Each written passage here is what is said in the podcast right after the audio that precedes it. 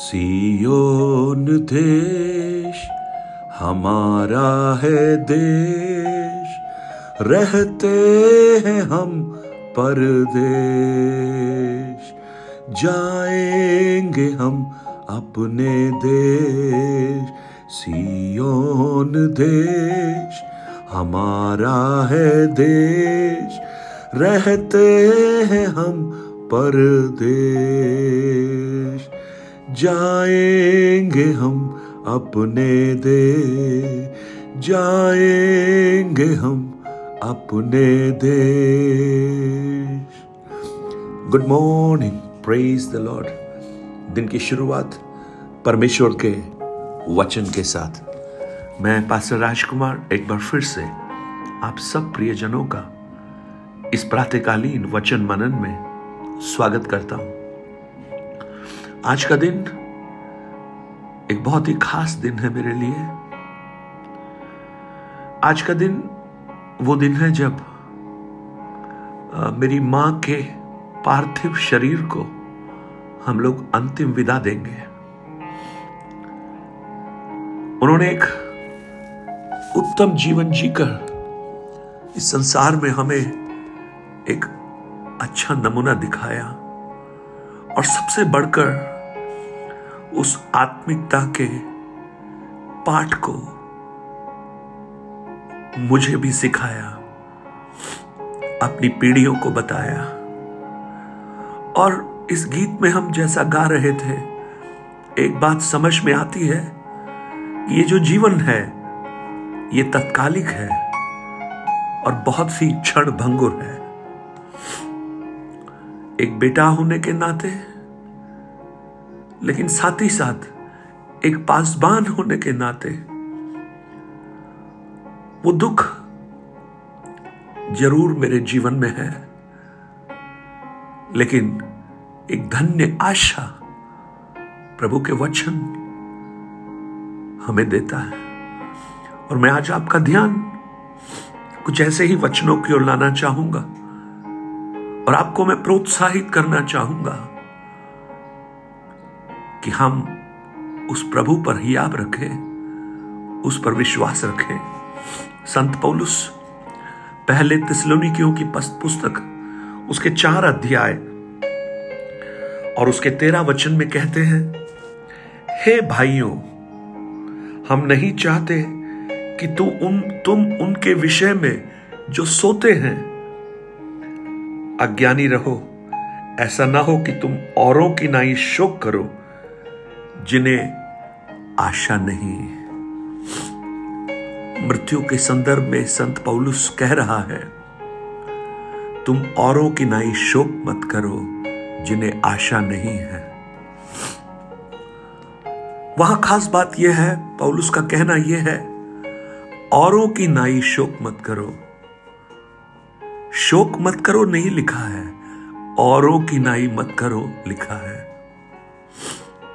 यानी हमारे शोक के अंदर भी एक आनंद छुपा हुआ है, और वो आनंद और कुछ भी नहीं, वो धन्य आशा है जो मसीह यीशु ने दी है, जिसने कहा पुनरुत्थान और जीवन मैं ही हूं, जो मुझ पर विश्वास करता है वो मरकर भी जिएगा। आज मेरी आवाज शायद लड़खड़ाए, शायद मैं अच्छे से बोल ना पाऊं, वो शायद एक बेटा है, लेकिन एक परमेश्वर के वचन का प्रचारक होने के नाते मैं भी अपने आप में हियाब पाता हूं उस धन्य आशा में जो मसीह का वचन मुझे भी देता है। और आज अगर मेरे समान कोई ऐसे दुख की तराई से गुजर रहा है, तो उन्हें भी मैं प्रोत्साहित करता हूं, आप मसीह में भरोसा रखिए। यही संत पौलुस कुरिन्थियों की लिखी हुई पहली पुस्तक उसके 15 अध्याय में जब बात करता है, बहुत सारी बातों को संत पौलुस वहां पर बताता है। और उसके 48-49 वचन से लेकर जब हम पढ़ेंगे वहां पर लिखा है कि प्रथम मनुष्य धरती से अर्थात मिट्टी का था, दूसरा मनुष्य स्वर्गीय है। जैसा आदम मिट्टी का था वैसे ही और भी मिट्टी के हैं, और जैसा वह यानी यीशु स्वर्गीय है वैसे और भी स्वर्गीय है। और जैसे हमने उसका रूप जो मिट्टी का था धारण किया यानी आदम का, वैसे ही उस स्वर्गीय का भी रूप धारण करेंगे यानी यीशु का।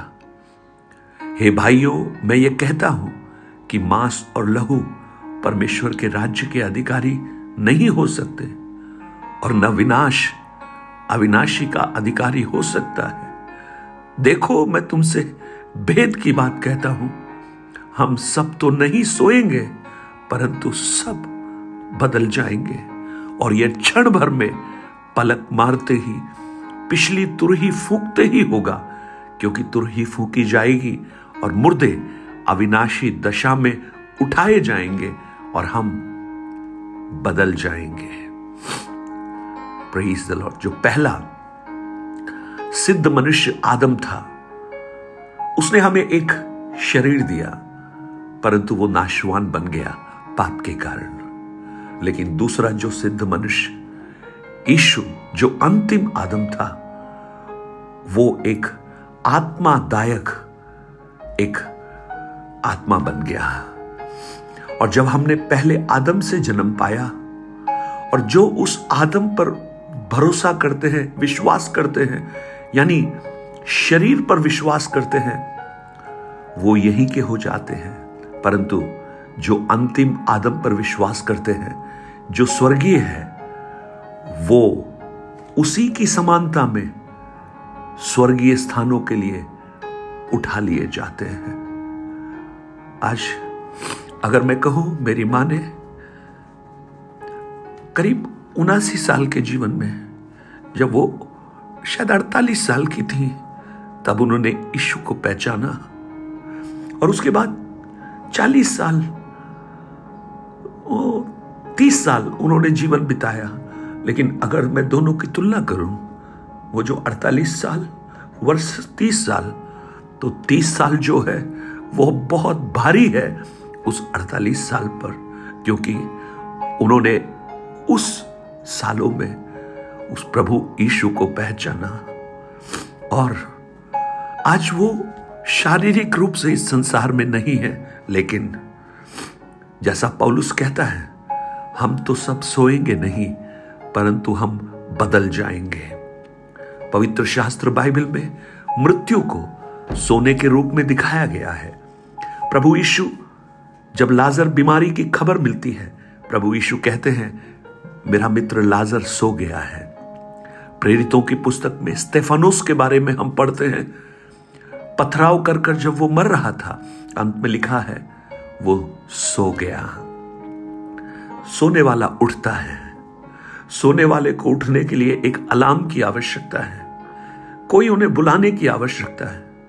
जैसे हमारे घर के बच्चों को भी हम जगाते हैं, ऐसे ही जो मसीह में सोते हैं उन्हें जगाने के लिए एक तुरही फूकेगी, प्रधान दूत का शब्द होगा, जागो एक आवाज होगी, और हर एक जो मसीह में मरे हैं वो जी उठेंगे। और उस दिन मेरी मां भी जी उठेंगी।